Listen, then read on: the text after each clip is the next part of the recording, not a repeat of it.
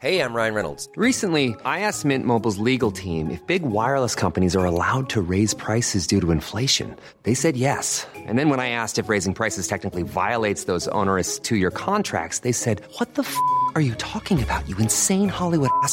So to recap, we're cutting the price of Mint Unlimited from $30 a month to just $15 a month. Give it a try at mintmobile.com slash switch. $45 upfront for three months plus taxes and fees. Promo rate for new customers for limited time. Unlimited more than 40 gigabytes per month. Slows. Full terms at mintmobile.com.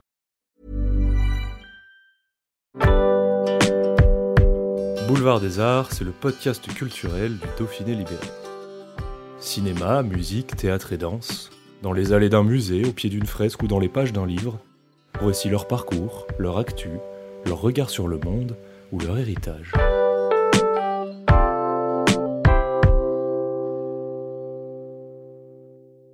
Elle a été révélée au grand public dans les versions anglaises et canadiennes de la comédie musicale Notre-Dame de Paris, a représenté la France à l'Eurovision en 2001 avec la chanson Je n'ai que mon âme et terminé à la quatrième place, enchaîné les titres à succès, de Mourir demain en duo avec Pascal Obispo à Un ange frappe à ma porte en passant par Tu trouveras, Natacha Saint-Pierre est l'invitée de Boulevard des Arts à l'occasion de la sortie de son album intitulé Jeanne, un reportage de Clément Grillet.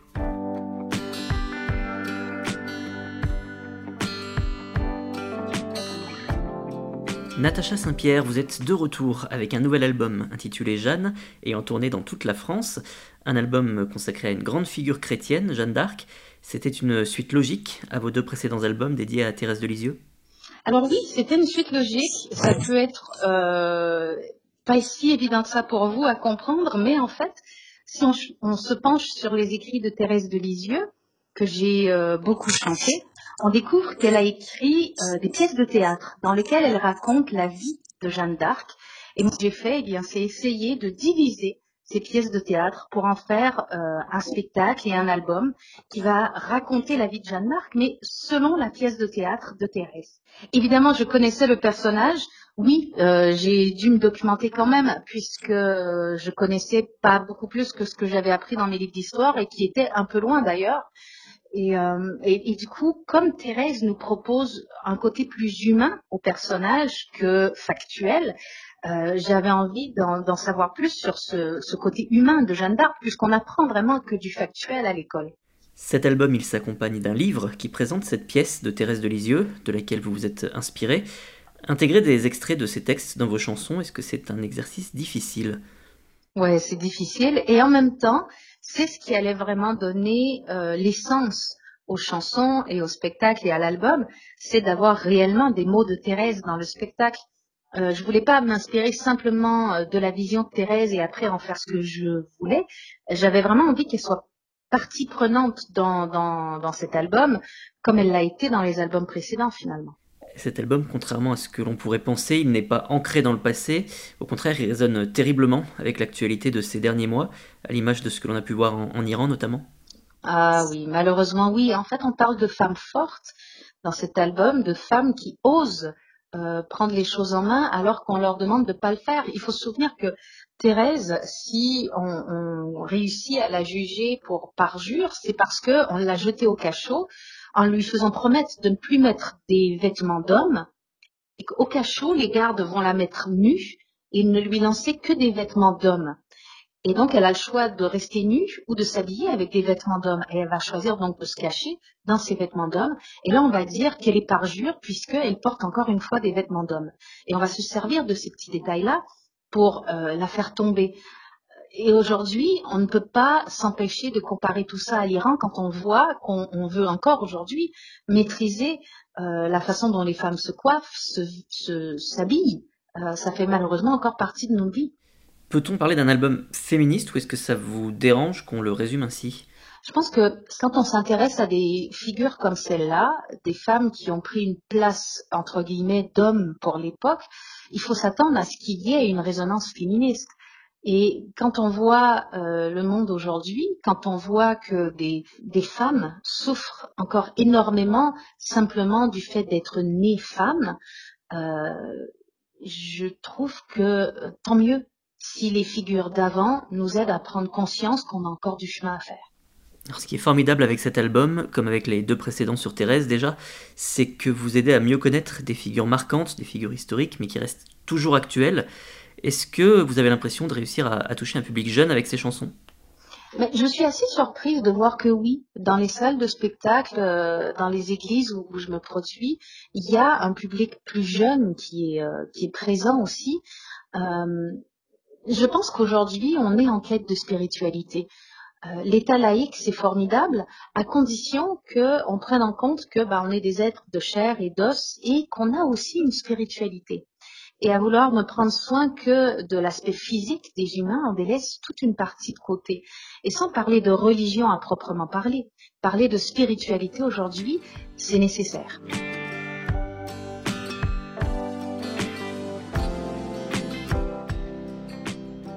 ce personnage, cette figure de Jeanne d'Arc, elle a malheureusement été récupérée politiquement par certains partis politiques euh, extrêmes.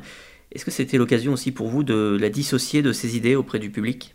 Alors, je ne sais pas si c'est ma mission de faire ce travail-là, mais en tout cas, moi, je ne l'associe pas à ces gens-là. C'est drôle parce qu'aujourd'hui, on assiste à la Russie, un pays qui veut euh, s'approprier l'Ukraine, et on ne dit pas que les gens qui se battent en Ukraine euh, sont des extrémistes. Et Jeanne d'Arc euh, n'était pas une extrémiste, elle était à une époque où les Anglais voulaient s'approprier la France et elle, elle était là pour défendre son pays, pour qu'il reste la France, pour qu'on continue de parler français aujourd'hui.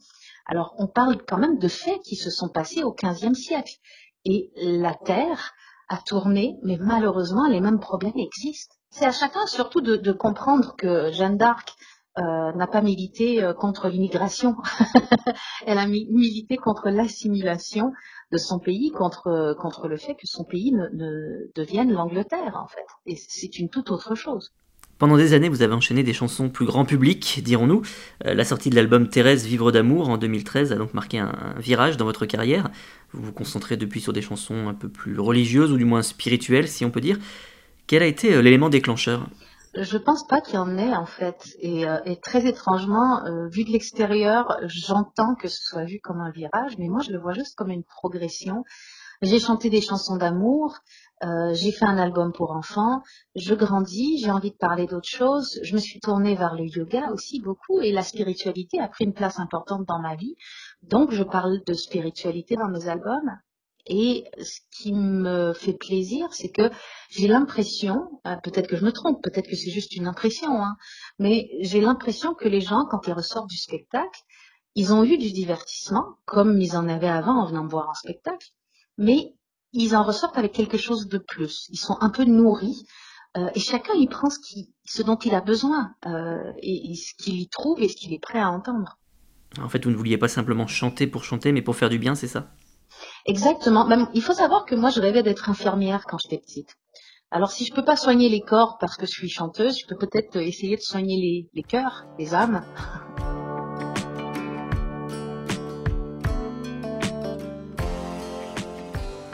Peu d'artistes parlent de leur foi et encore moins s'en servent dans, leurs œuvres. Est-ce que ça a été difficile pour vous d'en parler au grand jour? Oui.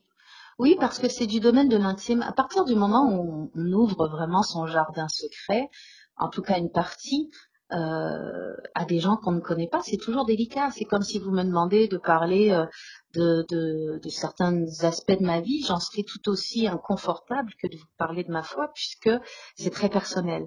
Et en même temps, des fois, quand on veut avancer, quand on veut grandir, il faut oser sortir de sa zone de confort. Et c'est ce que j'ai fait euh, avec les albums Vivre d'amour et tout ce qui a suivi. C'est ce que j'essaie de continuer de faire, sortir un peu de cette zone de confort. Alors, votre tournée, elle vous conduit dans de nombreuses églises de France. Qu'est-ce que ça change pour vous de chanter dans des lieux sacrés plutôt que dans des salles de spectacle plus traditionnelles? Ça change le rapport que j'ai au public puisqu'on est plus proche, puisque le public assiste à quelque chose de vrai. À l'église, j'ai pas de décor. J'ai pas un rideau noir derrière qui euh, cache la vraie vie et, on vous fait vivre un moment de magie et après la vraie vie recommence. On reste dans la vraie vie et on essaie d'y amener quelque chose à l'intérieur de cette vraie vie. Et ça, c'est extrêmement différent. Et puis il n'y a pas que la scène, le public peut aussi vous retrouver dans votre émission consacrée au yoga sur RZN Radio. J'ai une émission sur RZN Radio tous les vendredis à 19h où j'aborde différentes thématiques autour du yoga.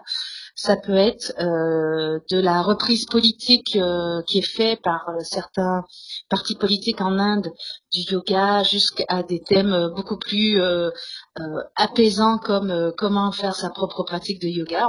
On, passe un petit peu par tous les chemins et on découvre toute cette science. Qu'est-ce que la découverte du yoga vous a apporté? Est-ce que c'est de la déconnexion du quotidien, de la relaxation, du bien-être? Il y a de ça, il y a, il y a aussi euh, apprendre à se découvrir. Euh, pour se rencontrer, il faut euh, accepter de ralentir, de prendre le temps, de d'arrêter de parler et d'écouter un petit peu. Et à ce moment-là, on, on entend tout ce qu'on essaie de se cacher et, et, du coup, ben, on, peut choisir, en tout cas j'espère, choisir de, de grandir, de, de réparer ses failles. Comme avec la spiritualité finalement? Totalement. Il y a des spiritualités qui ont comme porte d'entrée la prière. Euh, pour d'autres personnes, c'est euh, par le mouvement physique, euh, le fait de faire des exercices de respiration qui vont demander tellement de votre concentration que vous ne pourrez pas penser à tout le reste. le yoga est cette porte physique-là vers, vers la spiritualité, entre autres. Enfin, il y a un autre aspect important de votre vie, c'est le soutien à des causes humanitaires, des associations. Vous avez longtemps participé au, concert des Enfoirés pour les Restos du Cœur. Vous êtes également la marraine de l'association Petit Cœur de Beurre. Est-ce que vous pouvez nous en parler un peu plus? Euh, Oui, Petit Cœur de Beurre, c'est une très jolie association qui, en fait, n'a pas de, but euh, médical. C'est vraiment un but d'accompagnement, puisque quand on a un enfant qui est malade, il y a euh, toute la partie médicale, certes, qui est très importante, mais il y a aussi tout le reste euh, apprendre à comprendre ce qui se passe, comment s'occuper au mieux de son enfant, comment même se loger quand on est obligé de, bouger pour aller dans un hôpital spécialisé, euh, comment annoncer la nouvelle aux frères et sœurs, comment faire vivre ça pour qu'ils aient pas l'impression de perdre leurs parents tout d'un coup. Euh, il y a tellement de choses à gérer autour de la pathologie à proprement parler, que Petit Cœur de Beurre est une association qui arrive à point pour ça, en fait, pour aider les familles à gérer et à comprendre tout ce que la pathologie va, va chambouler. Puis c'est une cause qui vous touche directement, puisque votre fils Bichente est né avec une malformation cardiaque? Exactement. Bichente a ce qu'on appelle une tétralogie de Fallot. Il faut savoir qu'aujourd'hui, un enfant sur 100 naît avec euh, une tétralogie de Fallot. C'est énormément d'enfants et que euh, moi j'ai eu une chance énorme, c'est que euh, dans tous les pronostics qui nous étaient faits, Bichente avait toujours les meilleures sorties et on habitait en région parisienne et donc je pouvais aller facilement à Necker, m'occuper de lui. tout était plus ou moins facile pour moi. en plus, j'avais un emploi où je pouvais me permettre de m'arrêter, de m'occuper de lui, ce qui n'est pas le cas de tous les parents, ce qui n'est pas le cas de toutes les familles.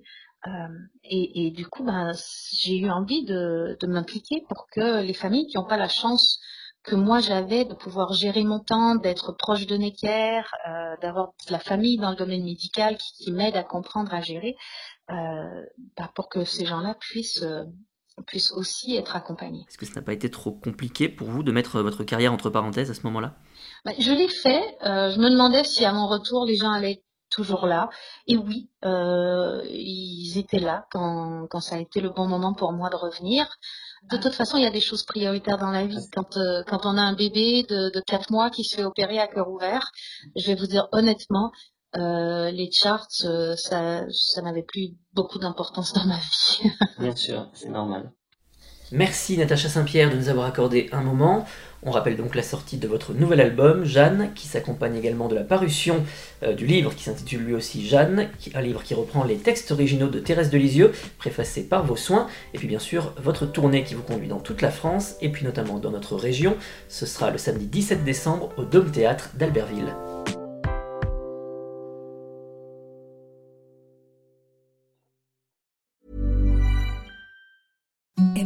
The softest sheets you've ever felt. Now imagine them getting even softer over time. That's what you'll feel with Bowl and Branch's organic cotton sheets. In a recent customer survey, 96% replied that Bowl and Branch sheets get softer with every wash. Start getting your best night's sleep in these sheets that get softer and softer for years to come. Try their sheets with a 30-night guarantee. Plus, get 15% off your first order at bowlandbranch.com. Code BUTTERY. Exclusions apply. See site for details.